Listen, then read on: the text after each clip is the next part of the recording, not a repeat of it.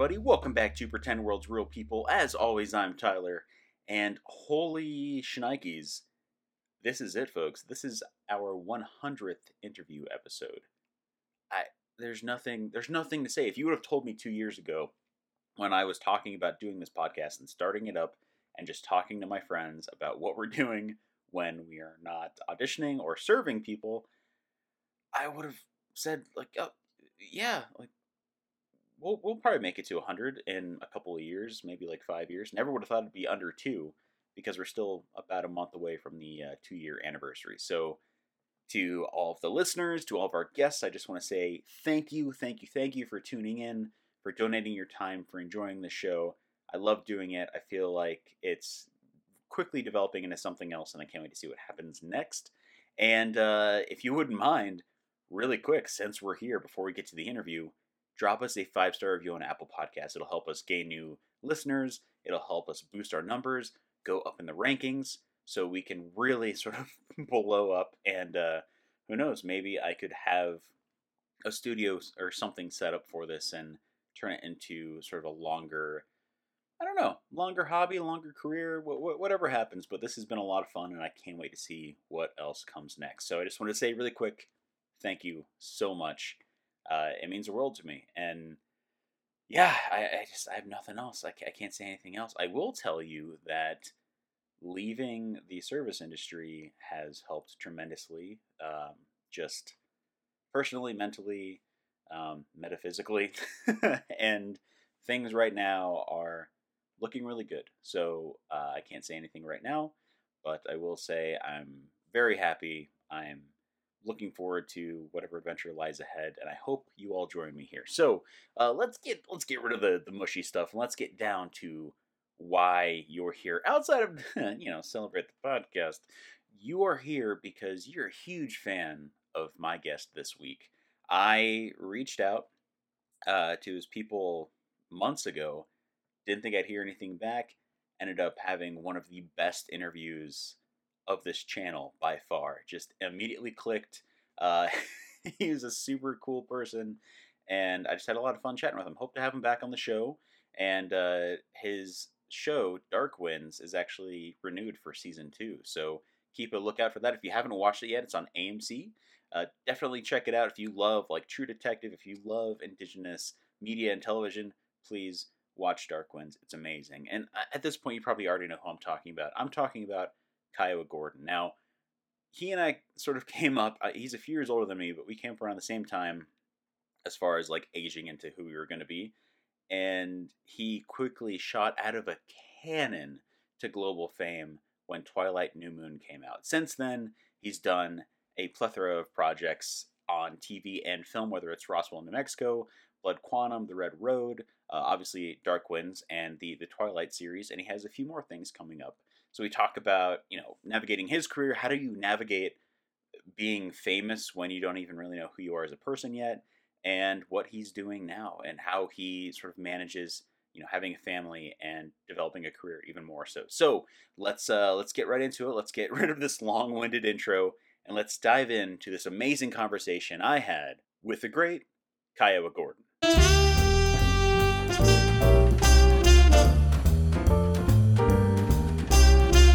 Yeah, hey listeners, what's up? I'm Kiowa Gordon. Um, I'm an actor and I'm a human being. uh, yeah, so no, I come from Arizona.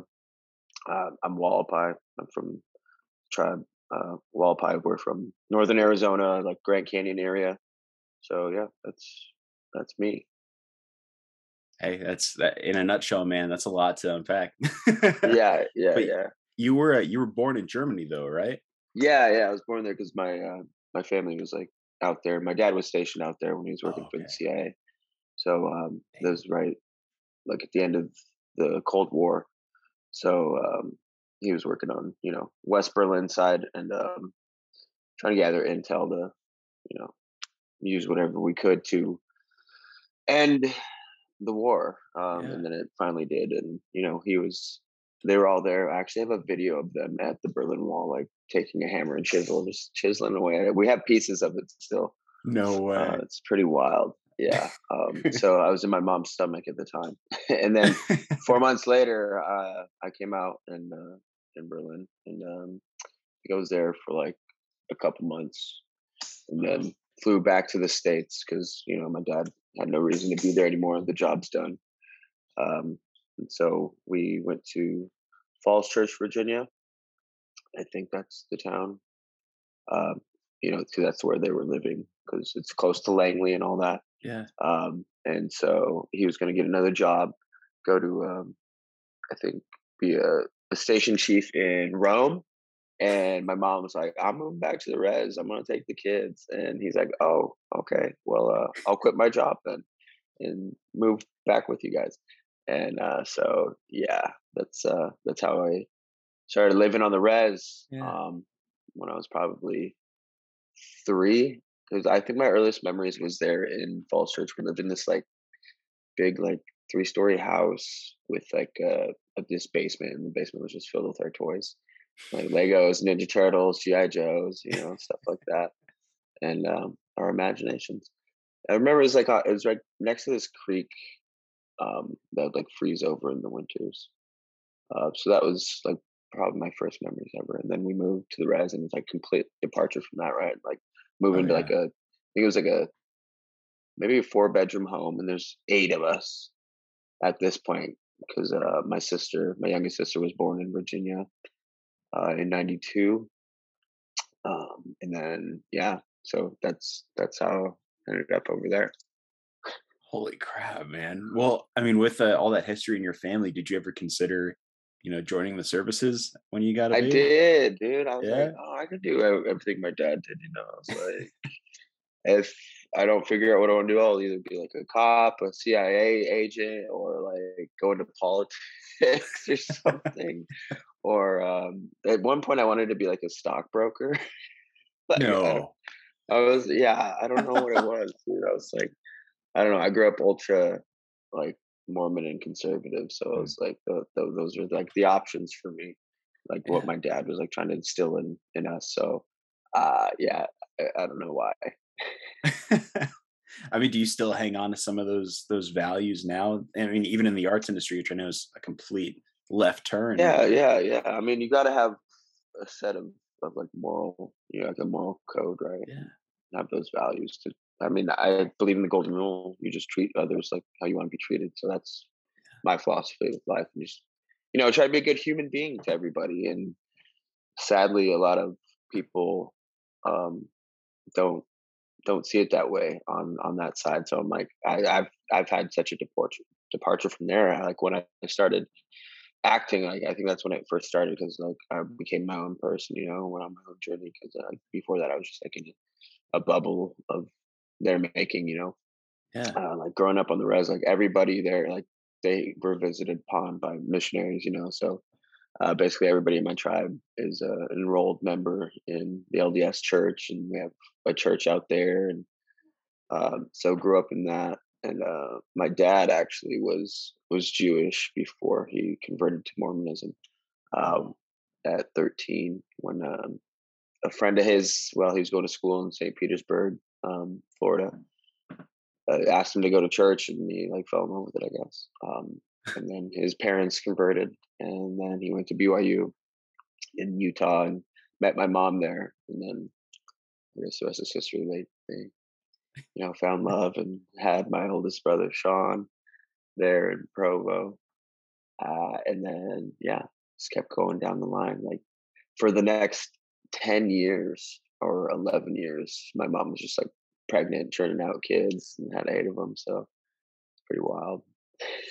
Oh my, bless her for doing that, man. I couldn't imagine I 10 years. I, I, have one kid. I'm like, what? no wonder it didn't work out for all of us in the end. oh, this is chaos. It was just yeah. chaos day in and day out, but yeah. it, it was fine. Um, you know, it was nice though being on the res because you can just like run out into your backyard and there's the Grand Canyon and you're just like running around, like uh-huh. jumping over rattlesnakes and, playing with pine cones uh, and going down into the.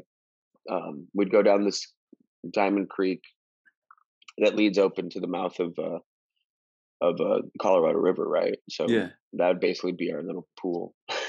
like, but don't go out too far because then the rapids just take you away from that. Um, but yeah, that's it was a crazy time. Man. Like, I could still remember the smell, like being down there. You smell the mud, like Yeah. little little tadpole ponds, and you're like, oh, this is so fun being a kid, and just like rolling around in the mud, uh, and then like playing like make believe out there in the woods. You know, just like making forts or whatever, and like playing house. so yeah, Well, it's a great space for that like growing imagination we have as or I guess boundless imagination we have as kids, you know, to even hmm go into from like from playing house and pretend to, you know, faking like battles or like UFO takeover or something crazy. You know, yeah, like yeah. just something weird.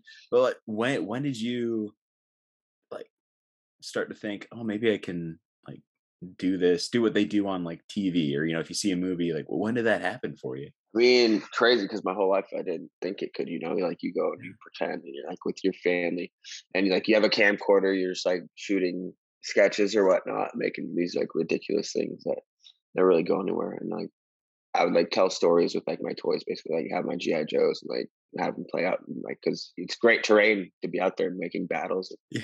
Cobra versus GI Joe, and then like when uh, I think in the like '97 when like the Power or like '95 even I think Power of the Force came out, like the Star Wars toys. So like we started getting all those for Christmas. So like I'd like, oh, I got the GI Joes and Star Wars, and like just make these battles together, like create these crazy timelines.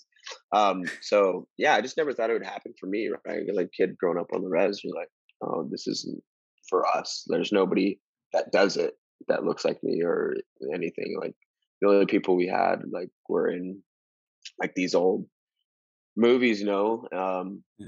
that were just like these leather and feathers. It's like Graham Greene playing in like uh, Dances with Wolves, you know, and like Wes Studi and Adam Beach with Smoke Signals finally like 98. Yeah. And so I was like, well, this could actually be. And my mom started like getting into it in the 90s. Like she'd go out to Hollywood and uh, she'd audition for things and then she'd get like extra roles in like Mars Attacks or like Lethal Weapon. And uh, so I was like, oh, that's cool. So you can do it, but I guess not on like a, a big scale or something.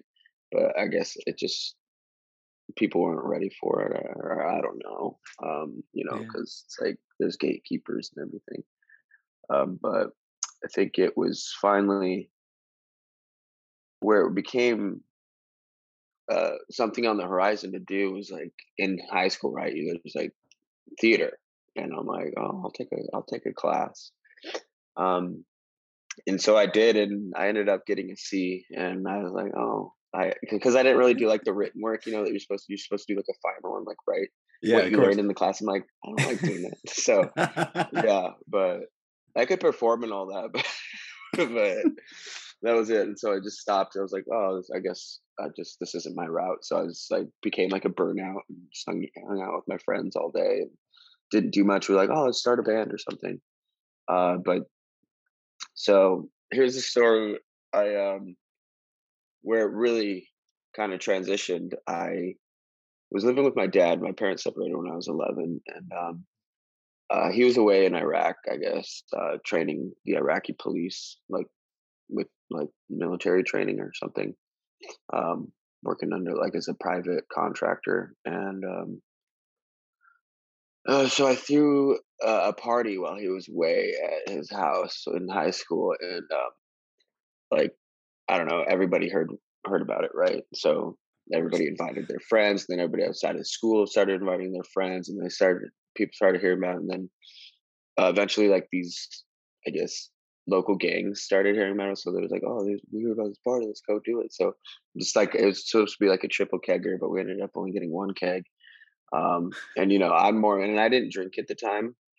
I, I just wanted to facilitate a, a fun time for people and have a good time with my friends. I didn't think it would be as big as it was. And uh, I remember when the first people were trickling in, there's like maybe 30 of us, right?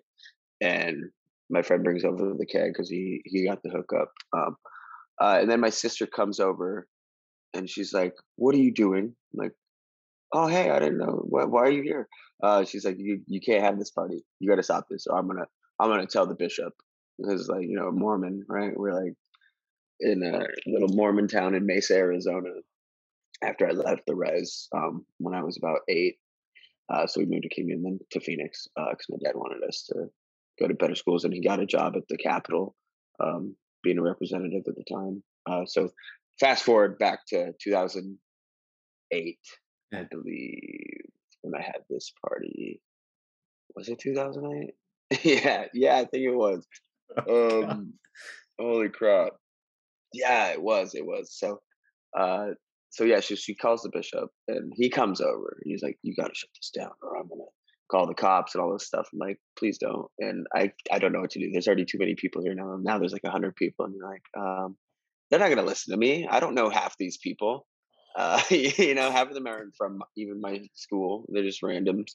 Um, so I'm like, uh, this is too big now. I can't. So maybe you could call the cops. I don't know. Uh, but yeah, I was like, okay, I'll, I'll shut it down. And then they left. Um, but then by this point, my sister's like, all right, I'll just stay and make sure they don't fucking burn down the house. Sorry, excuse my language, but no, go. That's fine, man. Go for it. yeah, yeah. So, uh, ended up being like maybe 250 people finally show up and i'm just like okay whatever.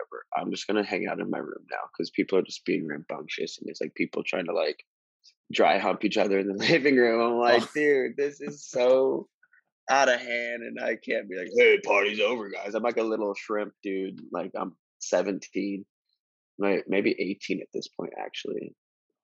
No no i was 17 so i go into my room and uh, I'm just like hanging out with a handful of my close friends, smoking weed, whatever. Um, and I remember hearing like, I don't know, somebody's like, "Oh hey, somebody's knocking on the door, and I don't know why they're not just coming in." So they like somebody opens the door, and it's the cops, and they just like come in, right? And they're like raiding the place. It's like gang enforcement uh, cops. So because they heard that there was like gangs going on or something. They thought it was like some crazy thing, and uh, of course the, the bishop fucking did it. Um, and so I'm in my room, like, all right, everybody, shut up. Maybe they won't come in here. and like, I, lock my door, and you just hear people like, "Oh my god, it's cops!" and like running, it's just mad dash to get over the walls and stuff. You know, run out. People go into the bathroom, flushing their drugs or whatever. I'm like, I'm like, holy crap, man, this is crazy. So I'm like, just close the door. I'm like, then people are coming like, let me in, let me in. I'm like, okay, let some people in. And I'm like, all right, we gotta be quiet, turn off the lights. And so they're like going throughout the house. You know, they ended up uh, going through the house, you know, and, and and coming to my room. Then they're like trying to open the door, it's locked, and they're like about to bust it down. So somebody opens it, they just come out. And I lay on my bed and like pretend like I'm sleeping.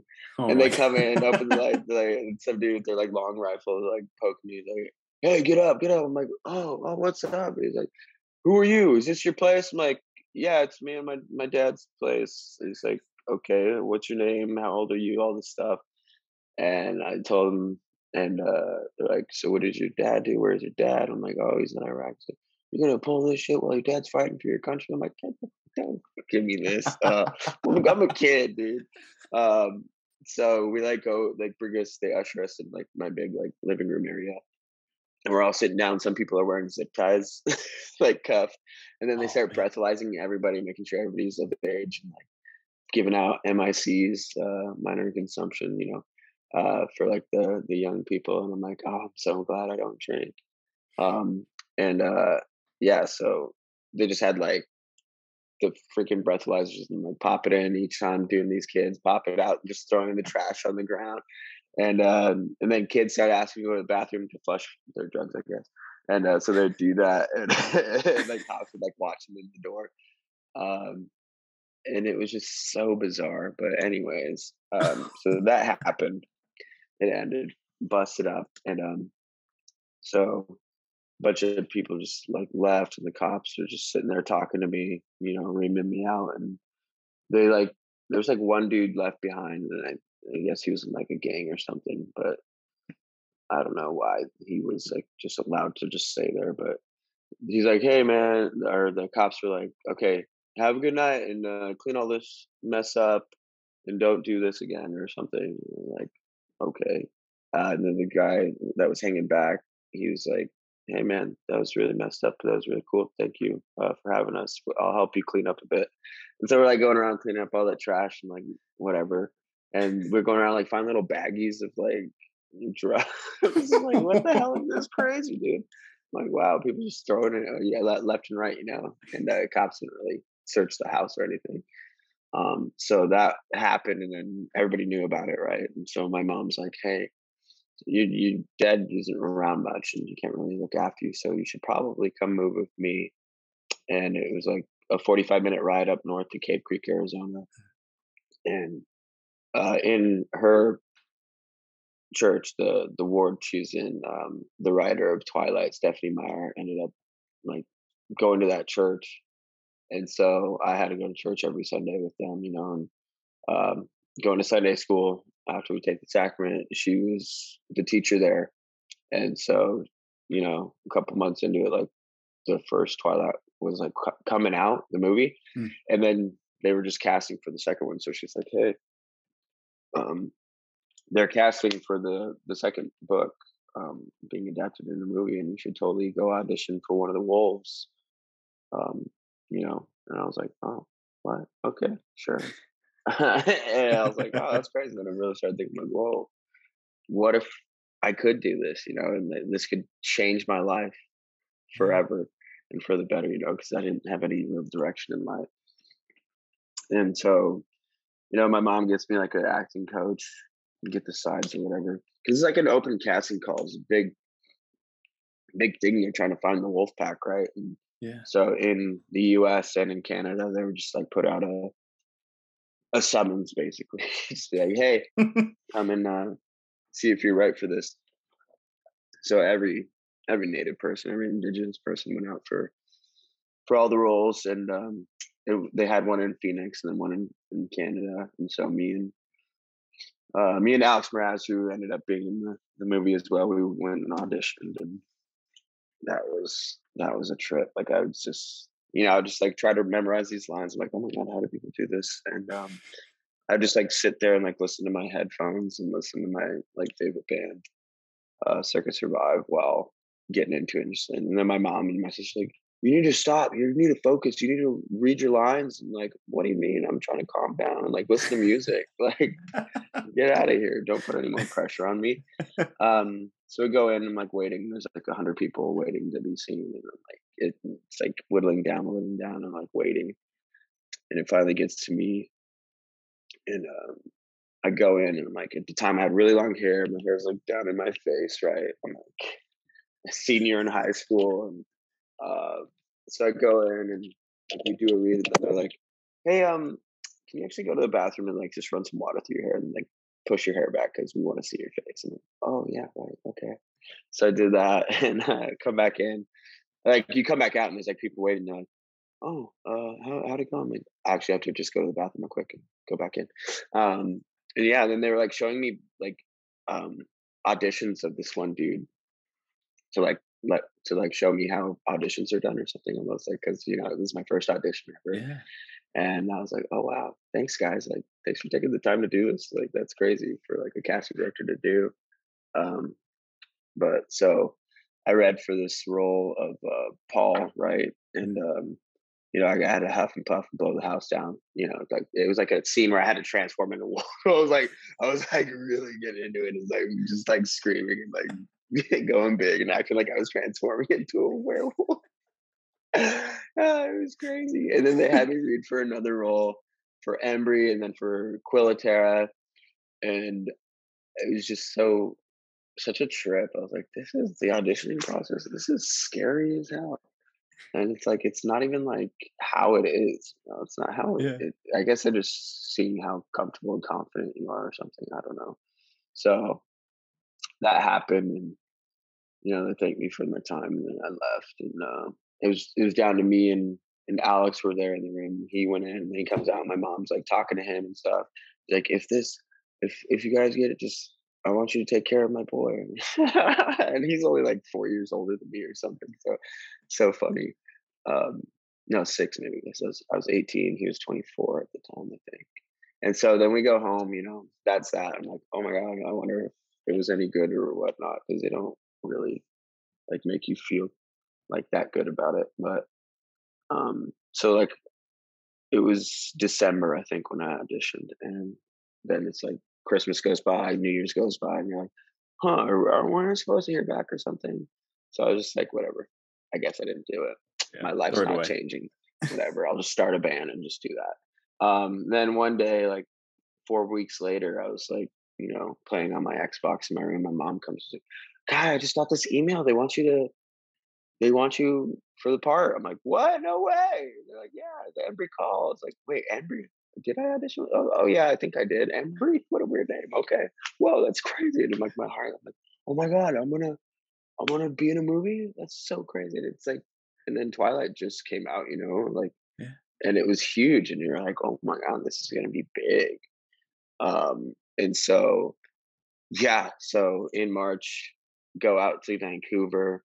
Well, first we had to fly to LA. Me and Alex together flew out of Phoenix to LA, and then we had to like go to these uh, Big Boy Studios. I think it was. It's like Phil Tippett's studio. Uh, he did like Star Wars and Jurassic Park and stuff um, for like the animatronics, and then he got into CGI after Jurassic Park because he knew that animatronics were like a dying thing, right? Uh, so we had to do like a whole body scan, like a little Xerox copy of us, because they're like, "Oh, we're gonna have you transform into werewolves and stuff with this, and also we'll probably make some toys." I was like, "No way, that'd be so sick, be immortalized forever."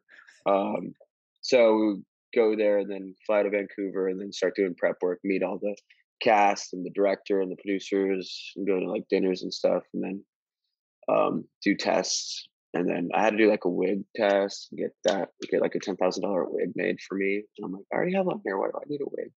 And it was only for one freaking scene. so funny, and it's my first scene too. So it's like, why don't you just have me have my long hair and then cut it? But you know, that's how not how movies work. Um, so it was pretty funny. Um, so yeah, they cut my hair and then I had to put the wig on. And it's like totally not my like real hair, right? And it, my hair never looks like it's like super wavy and thicker than like my hair is super like straight and like thin and you know it's full but like not so luscious like that but it yeah. was so wild um so yeah when we were doing testing like the director's like hey we're gonna we're gonna get you guys into some training because um, uh, they looked at our our bodies, you know, and we weren't very sculpted. So, so they're like, we're gonna get you into a training regimen. So we had like two weeks of uh, like a basically like a wolf boot camp. uh, and uh, I think it was one of the guys that trained the Spartans in 300. So oh. we had to do that, just just very rigorous, intense training for two weeks straight and I was like, how is this even going to do anything? Um, and it did because like I was like one one forty, and you know like no real meat on my bones, and I, I gained ten pounds in those two weeks. So I was like, oh, thank God, I at least have something to work with now. Um, so yeah, uh, we had to do that, and it was good. It was like a good bonding experience with the bros, you know, like going around Vancouver together, just walking around, strutting our stuff, and then uh, and then doing the doing the job. Yeah, so that's how it all started, and that's how it all became real for me. Um, so that's when I fell in love with it. I was like, this is what I'm gonna be doing for the rest of my life. Yes. Dude, I, I love it. Well, it, and it's funny, you get every facet from every level of the acting experience, like the the cattle call, the mm-hmm. rough audition, and then them saying, "Oh, this is actually how it works." That never happens. So they obviously liked you. yeah, like, hey, yeah, yeah, no. I think, I think having Stephenie Meyer in my in my corner, yeah, uh, probably helped a bit. I mean, she's like, she showed me the door, and I'm like, "All right, let me kick that door open. Let's do this. I'll, I'll, show up. I'll do my end of the park." Oh, that's a sick Fett mug. Oh, dude, yeah, is that a mug? it's a it, it's a uh, it's a decorative mug, so I can't use it for anything. Ah, uh-huh, right. So I just put I put my quarters in there when I. Oh, you know. cool! Yeah, yeah, yeah. yeah, I got this. So I went out to China, and uh, this company Pop Life, they they do all the, the vinyl dolls, right? The pop. Oh yeah. Pop dolls. So um, they invited me out there because they owned the rights to like Twilight, I guess, out in Asia. So they have all the pop dolls and stuff, and they're having like their first ever um, like convention is ToyCon in China, and it was like government run and all that stuff, right? And so we go out there, me and my buddy Bronson, who's from Twilight, um, and they took us to their headquarters and everything, and they brought us to their like prototype room where like all these like painted, not not even painted, and it's like it's like the first first rendition and all, and they gave me like we had like you can pick two. I was like okay, and I saw that was Boba Fett. Like, oh yeah, it's like a bobblehead Boba Fett, like jetpack boosters. I was like, this is sick. I'm gonna take this. Like, wow, that one's probably gonna mm. be that's worth like five grand. Like, Shut up. Like, that's crazy. And I still have it. It's like in my daughter's room. so crazy. Yeah. Dude, that's I've always wondered like what it's like going through, you know, a company that wants to use your scan as a toy. Like how surreal and weird that must feel, but at the same time, you're like, mm-hmm. I'm gonna be a I'm gonna be an action figure, man. Like, yeah, I would rather yeah, I'd rather be an action figure than like a, a pop doll, but yeah, yeah, for sure. Like that, I wanted. Uh, there's one point when I wanted to get into like the toy business too, and like I kept looking up jobs from like Hasbro, like yeah, yeah. how to become like a toy creator or something. Uh, but yeah, a toy maker would be so sick. I mean, I grew up. That was my escape, right? Just doing toys. oh yeah. If because we only had like one TV, so it's like if I can't watch TV, watch my Dragon Ball Z, I can go to my room, just play with my toys, and not worry about the chaos ensuing outside my door. Um, so yeah. Dude, it well, I have a question for you, man. Like when it comes to just like you're going from not really knowing where you want to go to suddenly you're part of this big blockbuster franchise like yeah what were what did you do with yourself during that? Like that must have it must have felt like a dream in a way you know like a fog. so surreal man. It was like you're like in a dream state and it's yeah. almost like you just completely go into a different life i don't know. But this was when myspace was still a thing and so when they like first did like our promo shot, like one of the first like Wolfpack promo photos, they put it out there. Was like the shot heard around the world. And then I started getting like a flood in my inbox. And I was like, oh my gosh. Before I never had like the time of day from anyone, right? And so immediately I was like, oh my gosh, people want to talk to me. So I was like, go in and like read every freaking message and try to respond to every single one. I was like, okay, now this is getting crazy. Oh, buddy. It's like good and bad too. Um, but then I don't know. It's like I was I just didn't know what to expect, and so you know, being in Vancouver, I started. That's when I first started like really drinking for the first time with my because I'm like 19, turned 19 on set, and uh, you can drink there legally in Vancouver.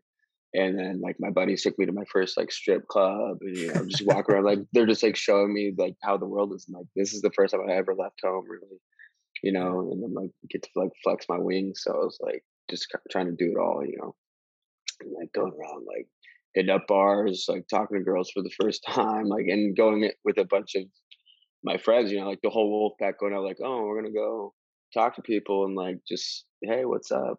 We're here shooting a movie, all this stuff, you know, like so so stupid. But I mean, yeah, so kind of like changed my whole perspective on life and outlook and made me think like, oh well, maybe my life growing up wasn't what I thought it was, and maybe the things I was taught isn't so true, you know. So I started like questioning the whole existence and the whole upbringing. I'm like, wow, this is wild. Um, uh, so it's like a, uh, I don't know. There's like this cognitive dissonance that kind of went on. It's like I had to really struggle with like my identity and all this stuff. Um, and so I kind of like had to find who I was, and it it took a minute. You know, I was like a dumb kid, and I thought I just thought I had the world at my fingertips at that point, and everything just come so easy now because uh, it was all so natural and organically how I just kind of fell into this, and you know, it's like a billion to one chance. I don't know, it's crazy. Um, and you know, I moved to LA November first, day after Halloween 2009 after like I, I already filmed New Moon and it's about to come out in like 20 days. Mm. And so I was still in like Joker makeup and I wake up. I'm like, I want to move to LA. It's time to get out of the nest. You know, I was like living with my mom still uh, and her husband. And so my brother's like, Oh, yeah, I'll go with you. I was like, Okay. And I just bought this car, this Mazda a protege 1996 for like a grand in cash, you know. it was like a five speed too. So just went out, drove out, head straight to Santa Monica Pier, and then we got out and we're like, we made it. Now what? Oh, we should probably find lodging, huh? So we like pick up like a a newspaper, like, oh, this is how you find rentals back in 2009, right? because we didn't have really like internet. I didn't have like a, a smartphone really. Mm. Um, I had like a, a pay as you go phone. So yeah, uh, and then uh, so we look in the the ads and we find like this two bedroom furnished, uh, you know, all all utilities included. I was like, oh, this is cool. Uh, it's eighteen fifty a month. Is that a lot? I don't know. So uh, we just went we went there because like first time venturing out on my own, you know, and paying for my own place. So we met up with the the building manager and he's like, all right, man, this is this. is all right, you guys can move in tonight. I'm like, oh wow, that's so. How does this what? no credit check or anything, you know. Now you have to do all that to go through all these hoops to even get into a place. It's crazy now, but yeah. So I don't know how that worked out the first day. Get our own, but we didn't have to stay at a hotel or anything. First night, and yeah. it's already furnished, so you're like, oh, we don't have to do anything. Just buy like I'll go buy a PS3 real quick and get hook that up to the TV, you know, and then have fun.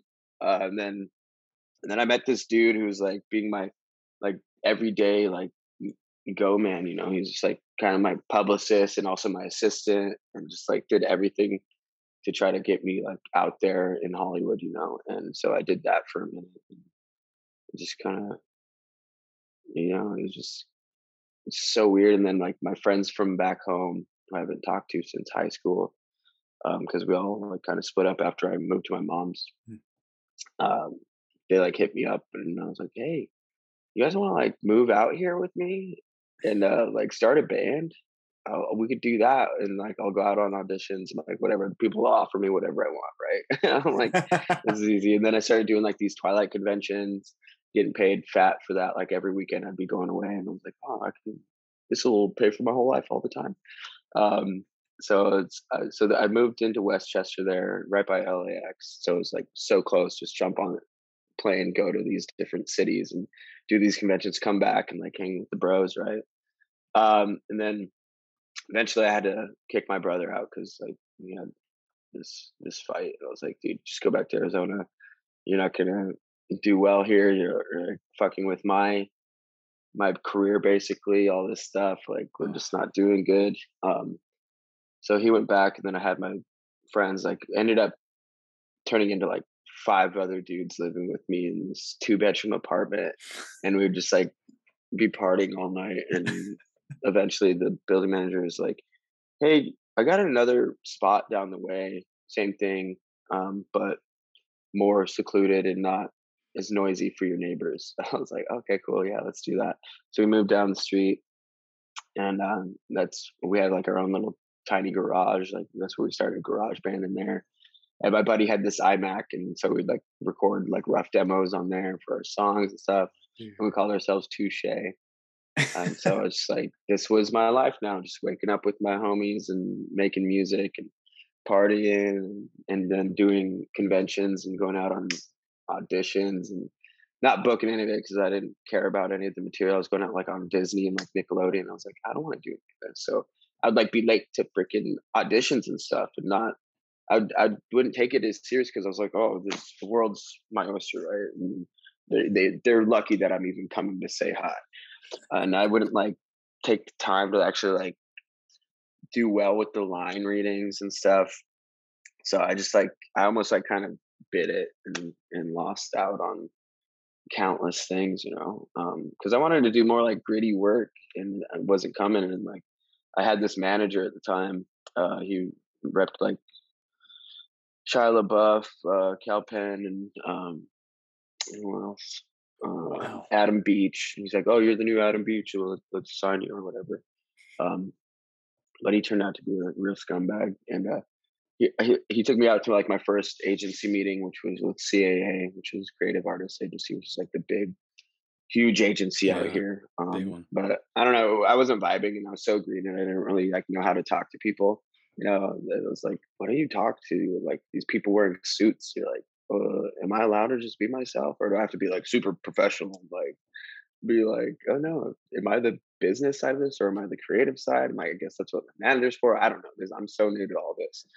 Um, but so I ended up not working out with them. Then we met with like APA, so I signed with them finally, and with them for like maybe a year, and then my manager dropped me because I wasn't booking, you know, mm-hmm. and um, and then my agent, like I don't know, he ended up doing some shady stuff because I had my buddy Bill come out, and I was like, hey, could you like, you know, show him the ropes because he kind of wants to be an actor too, and he's real good. Uh, he has a good like emotional depth to him, good soul. And he's like, yeah, I'll do that. And so he started living with the dude, and then the dude started like like making these like sexual advances on him. He's like, dude, I don't want that. Can you please stop? And he just kept doing it day to day. I'm like, dude, I keep hearing like, what are you doing? Why are you doing that? That's no, I don't, I don't play like that. I'm not gonna I'm trying to be like all predatory with my friend there. Like, no, nah, I don't want to work with somebody like that. So I dropped him, yeah. um, which is great. But like at the same time, now I'm like, I don't have reps or anything, so I'm like even more in the hole. It's like, oh my god, I'm gonna lose my acting career. Um, but I really should have just outed him at that point because this guy ended up getting outed years later by uh, I think Finn Wolfhard from Stranger Things. Oh, I know who you're talking about. Uh, Tyler oh, Grasham. Yeah. yeah. I was like, oh my god, like I should have done it then because then he wouldn't have done it to these other kids. Yeah, so messed up, man. Oh, um, but yeah, so I had to deal with that, and um, and then the band kind of like fell apart because we kind of got um screwed over. Um, we were conned basically. Um, long story short, we like tried to get on Warp Tour, and this dude kept saying he was like a manager at Interscope and all this stuff, and he could get us on there. And we're like, oh, sick, dude. So we believed him. We're like went out and was like, yeah, we just got to catch up to the tour. I'm like, huh? Okay, I don't know how any of this works. It all sounds way too good to be true, right? All these red flags, and I just didn't want to believe it. We were like kids. We're like, we want this to be a thing. uh, so we ended up going to Indiana, and I ended up spending all my money already. And I'm like, what the like? You guys, you said you're going to give us like a ten thousand dollar advance, and I'm like footing the bill for everything. And uh, you know, my friends didn't have jobs, So like I paid for everything and I just bought the new equipment, new instruments and all this stuff. And then this dude's like saying, Oh, Interscope will provide you guys with all new gear and stuff too, and we'll get you like in ears and like new mics, all this stuff, new amps. I'm like, well, that's it, let's do it.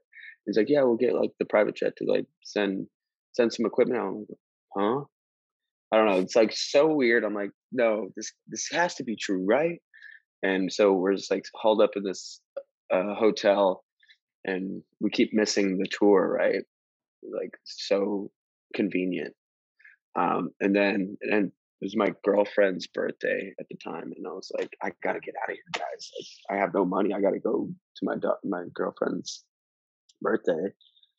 Uh, and it was just madness. And so this dude's like, okay, I'll get the the private jet to swing by and pick you up and take you to LA. I'm like, okay, cool. Can you guys drive my car back? Because I'm like I was driving this Nissan Armada with all of us, and we had a U-Haul full of our equipment, right?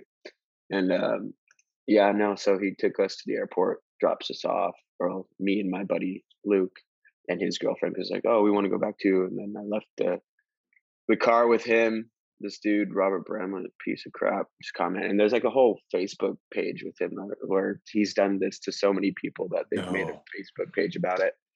Um, but uh, so yeah, he turned out to just be a real shyster, and uh, so I left my my other friends there, other bandmates, just high and dry at this hotel, right? And the dude hasn't picked up his phone. He hasn't gone back to the hotel, and he's like, the pilot's going to meet you guys curbside. I'm like, what? I'm, what? what? I was like, I've never done like a private jet, so I have no idea what he's talking about. I'm like, okay, so just wait there. Like, where's this guy? We're like calling him, calling him. I'm like, no answer, no answer. I'm like, no, no, dude, this is not happening. Like the car my, he has my car, my all the gear. And so I call up my friends at the hotel and I'm like, guys, this is the car downstairs. Where's Robert? because uh, he just left us here and there's no pilot. There's nothing. He's not answering his phone. So they go downstairs, check, and they're like, yeah, the car's out front. Uh, but the U-Haul is uh, it's been open and all of our stuff is gone. And we're like, oh shit. So he just, God. yeah, he just freaking took us for a ride, man, and we were just too you know, stupid to like want to believe it. And um, so that was a huge, huge wake up call and a huge like lesson in life, you know, and that's, that's how I learned. It's just these rough lessons. So, Yeah. um, so I ended up uh, still flying back home because I was like, all right, guys, I gotta like reset. I gotta like leave the band and all this stuff and like really focus on my acting career because that's really the only viable thing right now. And I have to really focus on that because, you know, the conventions started drying up more and more and Mm. I wasn't making as much money and, you know, I didn't have any jobs, you know, and like other than the Twilight saga, like this was, and it was about to end, you know, there was like probably one more movie I had to do. And so I was like, I got to buckle down here and get serious. And so I had them drive my car back to Arizona. So they had that for a few weeks while I was in LA, just like kind of processing it all. And then, um, like broke up with my girlfriend and ended up moving back out to Arizona and like that after that summer. Uh, yeah. And then I was like, okay, let's do this. And then I was I hit up the friends. I was like, hey, you think I can come back in the band? They're like, no, man, you left. Like, we got our own thing now. So yeah, I was like, oh, fine. all right, whatever. All right, all right, all right. I'll I'll buckle down for real on this acting thing. So ended up like booking an indie role uh, in Canada called The Lesser Blessed. is based off this book, and um, yeah, that's really how it kind of like turned around for me, and I just started really, really getting into the work and trying to be better at my craft and really carve out a path and a career for myself. And you know, did that, and then a few years later, did um, this show called The Red Road on Sundance with um, Jason Momoa, you know, and, uh, Martin Henderson, Julianne Nicholson, Tamara Tunie, Allie Gonino, all this great cast. Tom Sizemore was in it. And our director for the first episode is James Gray, which is a huge legend in our industry, like director, writer, who did uh, like We Own the Night, like one of my favorite movies uh, with uh, Joaquin Phoenix, Mark Wahlberg, Robert Duvall, you know, and Eva Mendes. Um, and also he did like The Immigrant with you know Joaquin Phoenix and Yeah. like Lost City of Z, Robert Pattinson, and Charlie Hunnam. And so yeah, that was like a huge thing. That was a turning point in my career. Right, I'm like, wow, this is dope. I'm doing some like good drama with some heavy hitters. Aaron Guzikowski was the writer and showrunner. He did Prisoners and Contraband, you know, and he did Raised by Wolves, that HBO show. And so I was like, this is awesome. And I loved Prisoners. That was one of my favorites too. And so going on from there, uh, yeah, did two seasons of that. And then Momoa got Aquaman. He had like leave the show. And then he started doing Frontier. And then he brought me up that. And then he did that for a few. And then I did a couple TV episodes here and there, a couple indie movies here and there.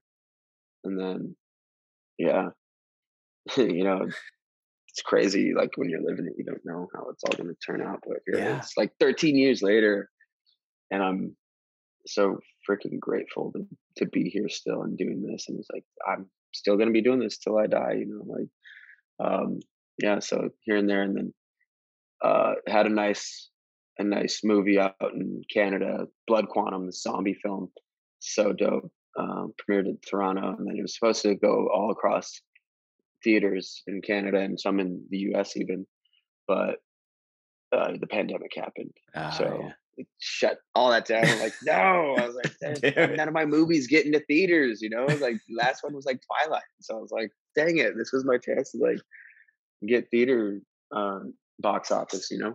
Um, but then we did a deal with like Shudder, got on Shudder, and then that was great because that kind of like parlayed into to um like getting like Roswell and stuff. Mhm. Did a couple episodes of Roswell, New Mexico on CW, and then we showed Blood Quantum right before the pandemic at uh, this film festival, Indigenous Film Festival in Pechanga.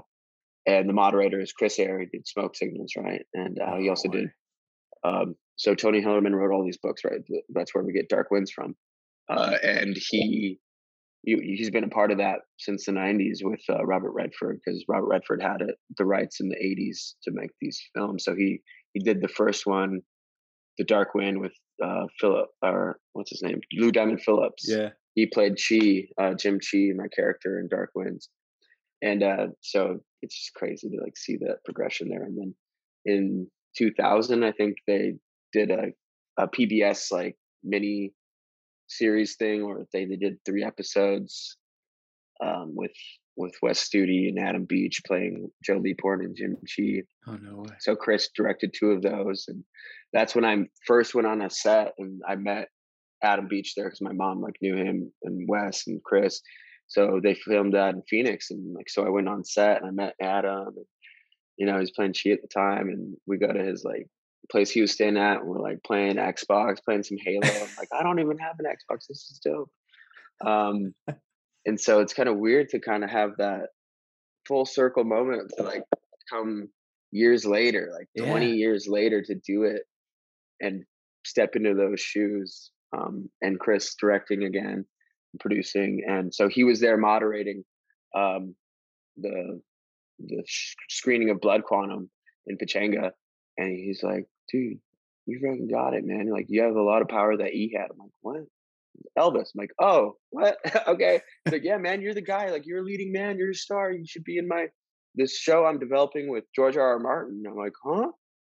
What? No, that's like this isn't real." um, so like you know, we talked and and we ended up um you know the pandemic happened so it's like we would have calls and stuff he's like yeah the writers room wants to like chat with you see what what's what you know just get a get a feel for you and, and this time i was working at um my ex's um, dad has all these animal hospitals around la so i got a job working there as like a vet tech um just to like you know Damn, dude. Stay afloat and not go insane because it's a pandemic, right? And yeah. you know, I need a job, and uh, industry shut down, so like I need, I need to do something, and like pay my rent and everything. So uh, I was doing that, and it was really kind of hard to play like phone tag with these people, like on on Dark Winds, and then so they're like developing with me in mind, and like Zahn was uh, attached to it all yeah. this time. They were going to do it with HBO, but then HBO passed because there's like too much like True Detective. Um, and then AMC jumped at it, and that was amazing because you know having Robert Redford and George R. R. Martin and all these great people attached to this project. And then a few months go by, and it's you know in 2001, uh, and they're finally like opening up uh, industry again. And I just booked this role on Reservation Dogs, which is great. Like I love, love that. that They're holding it down for comedy for natives, right? Yeah. Representation on there. So great. And I'm, I'm glad to be part of that. Do an episode of that. And Zahn's on that show too. Uh, freaking hilarious. And uh, so I go out there. I right before I go out there, I have to do a, a self tape for uh, Dark Winds. They like want me to read. I'm like, oh sweet, this is that show they were talking about. No way.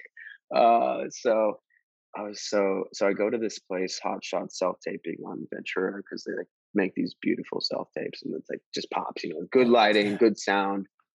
Um, and so it's just I use that every time just so just because every time I do I get callbacks. So it's awesome.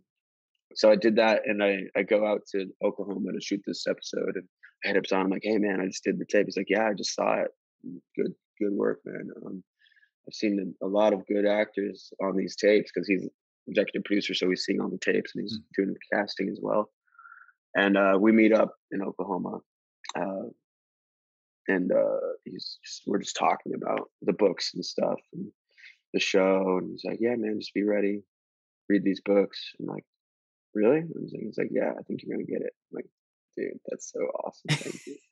Hell um, yeah! And uh, so he had my back from the start. Chris had my back from the start, and uh, so I found out like just recently when we premiered, like when I was talking to the execs, was like, "Yeah, they only sent us one name, and it was you." and we approved. I was like, that's so cool. After all the people that auditioned, like I was, I'm their guy. That and to have that support from those guys after all these years of failing, right, and having these no's and doors shut in your face, and yeah.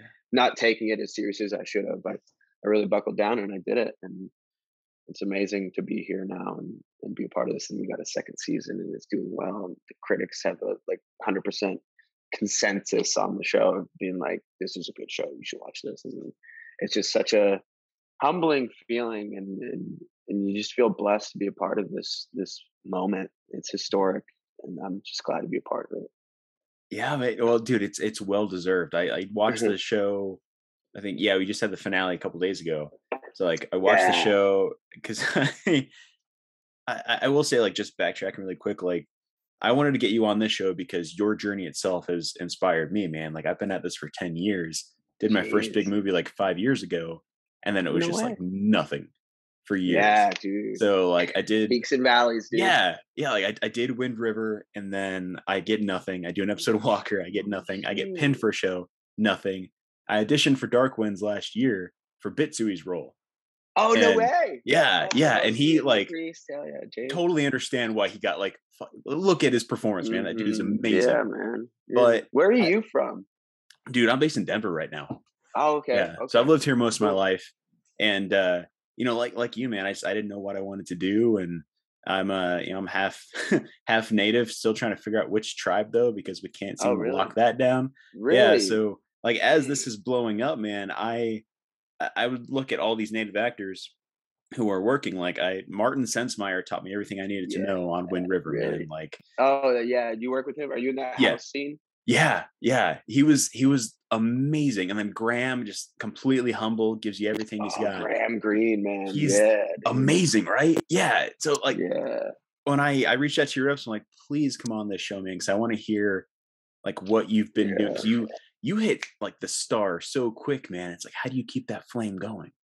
And brother, It's you're hard. you're killing it in Dark It's Winds. a man. mental mental battle, man. It- oh, thank you. it's the it's the toughest thing ever so uh yeah i just i wanted to to to brush your ego a little bit while we're talking and just say like thank you for continuing to go man because the rest of us we are still like pushing ahead same as you like we're not alone in this whole Yes, yes. journey it's insane but when stuff does hit boy does it feel good like that is a beautiful feeling so now you're Yeah, man. you, you went from you know not really knowing where this is going to go to dude you're you're leading a series that was you know it, it is critically acclaimed and you said it is Yeah. authorized for season two right you're you guys yeah, agree? we're we're greenlit. We're Bro. out this fall. Uh, we'll be shooting for like five months or something like that. oh, uh, dude, but it's a that's awesome. quick, quick turnaround because like they're just now getting the writers' room together for it to like pump out six more scripts in in like a month. Like that's or a month and a half, and it's just that's a lot to do mm-hmm. to put on a writer's shoulders to be like, okay, let's do it. but it's Yeah. good. I mean, we are all the heavy lifting is basically done with, with Hillerman's books, right? yeah still yeah, we have that well to go to, and it's it's amazing. But I mean, also because we kind of amalgamated a lot of the the content from the books, and also some of the characters that don't interact or show up way later in the series. yeah So it's it's kind of kind of make you have to make up a lot of stuff as well.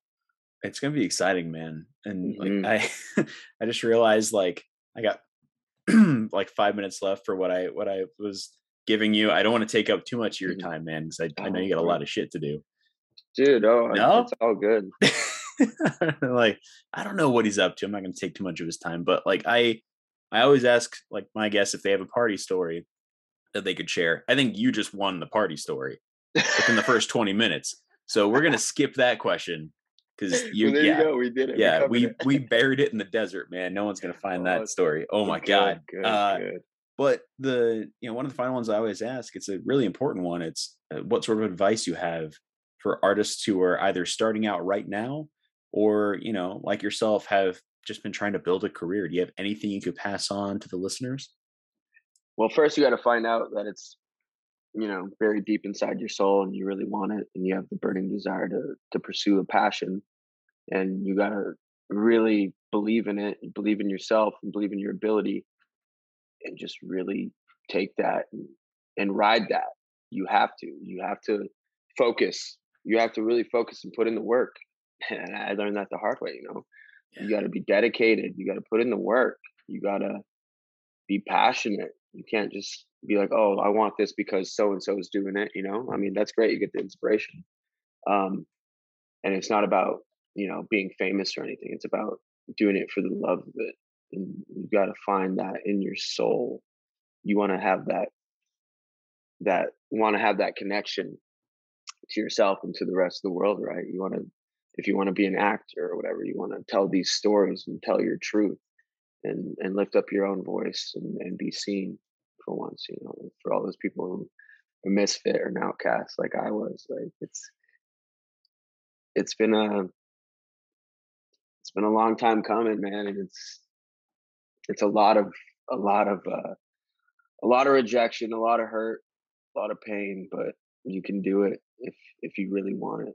You have to want it. You have to want it, and you you just just make sure you take care of yourself, and um, you know don't give in to the the people whispering in your ear that are just trying to like lead your way, like lead your own way, man. Like people try to tell me all the time how to live my life and how to go about doing this. And it's like, dude, there's no wrong way to do it. You do it.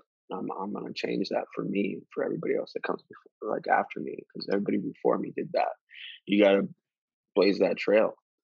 Um, I know there's a lot of a lot of like trails that have already been done, and just, there's so many few paths to take now, but on your own. But you you can find it. You can find that. Carve it out.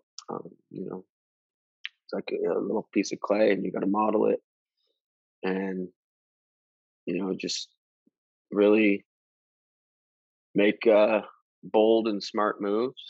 Um, really, just try to try to stay in a in a good good way. You know, just don't live outside of your means.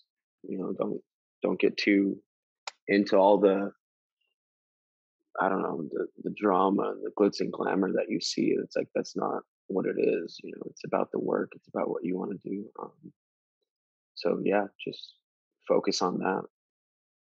I don't know. I'm really not the best at giving advice, but you know, just stay true. Stay true to yourself for real, because that's really where it all comes down to. Is like you know, I tried to like come up with all, these different ways to to be and how to be and who I was supposed to be or who I thought I was supposed to be. And it's like, no, man, you know who you are. Just be that, be that person, you know.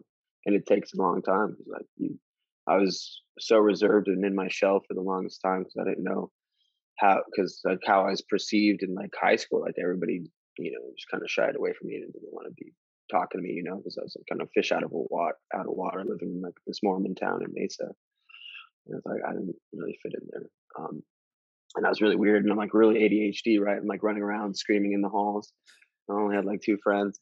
Um, but yeah, so just you know, do that, man. I know it's scary. It's a scary road. Um, but you know, it takes courage. And um,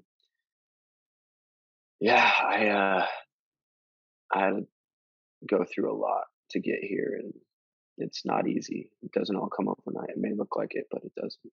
You know, yeah. I mean, I got lucky with my first big break. You know, the first audition I ever did. That's that doesn't happen for everybody, but it could. Yeah. So, you know, stay ready. Be prepared. Be prepared. Prepared. You know, you got to prepare.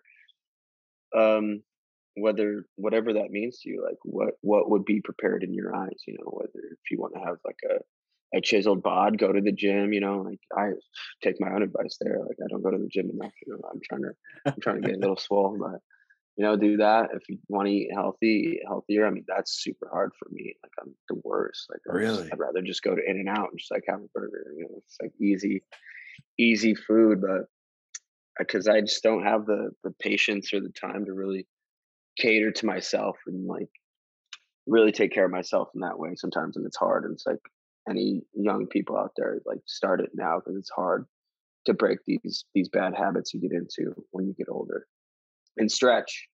Make sure you stretch because you get you get tighter and tighter the older you get. Like stay loose stay loose stay ready man. Be prepared. So it is. Put in the work. Be humble. Be nice. Be grateful. Be kind to everyone. Be a little more kind you know? Be the golden rule, man. Treat everybody how you want to be treated. If you want to be a, a snake, nah, dude, I don't, I don't, I don't mess with you. so, yeah, that's it. I don't, I don't know.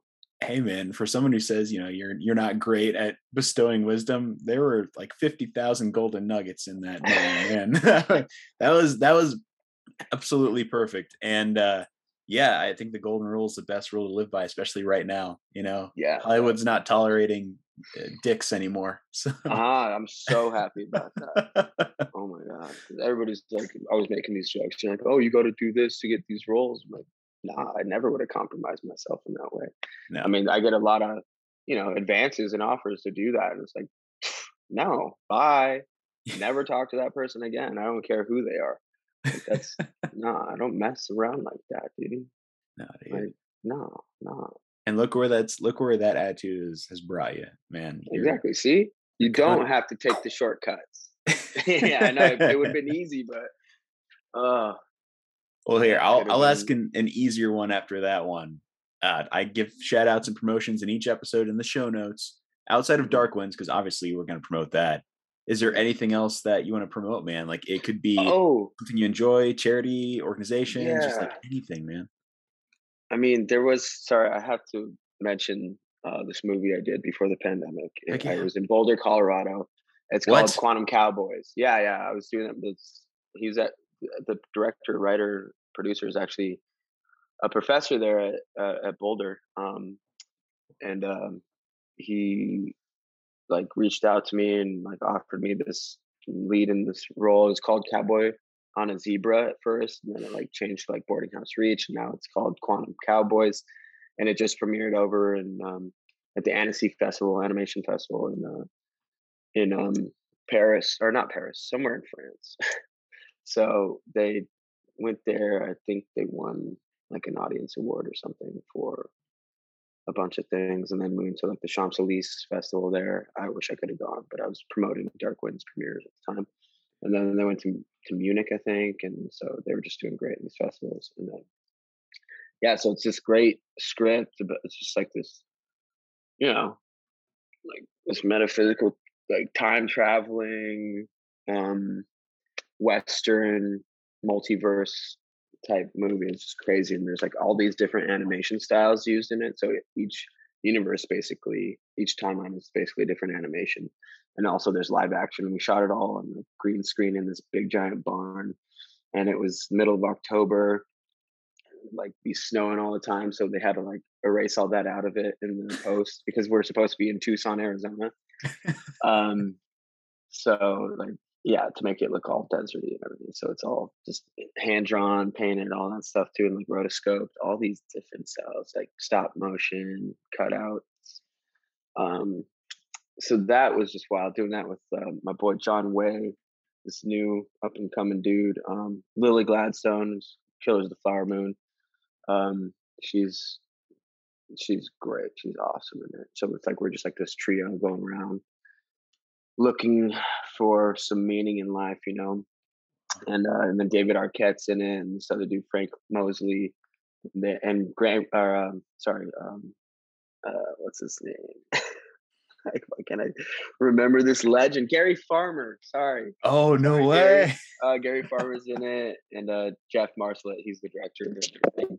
Uh, and he he's actually in it too. He he acts, and um, they're just a wonderful little eclectic cast, man. Uh, we even have like Neko Case, um, this musician, uh, Howe Gelb, uh, who helped write it and did all the music for it. He's he plays this musician in the show, and uh, it's just awesome to have like this whole group. And like I was, it was the first time I like had to lead a movie, and it was so fun. Just like one of the most fun I've had on sets.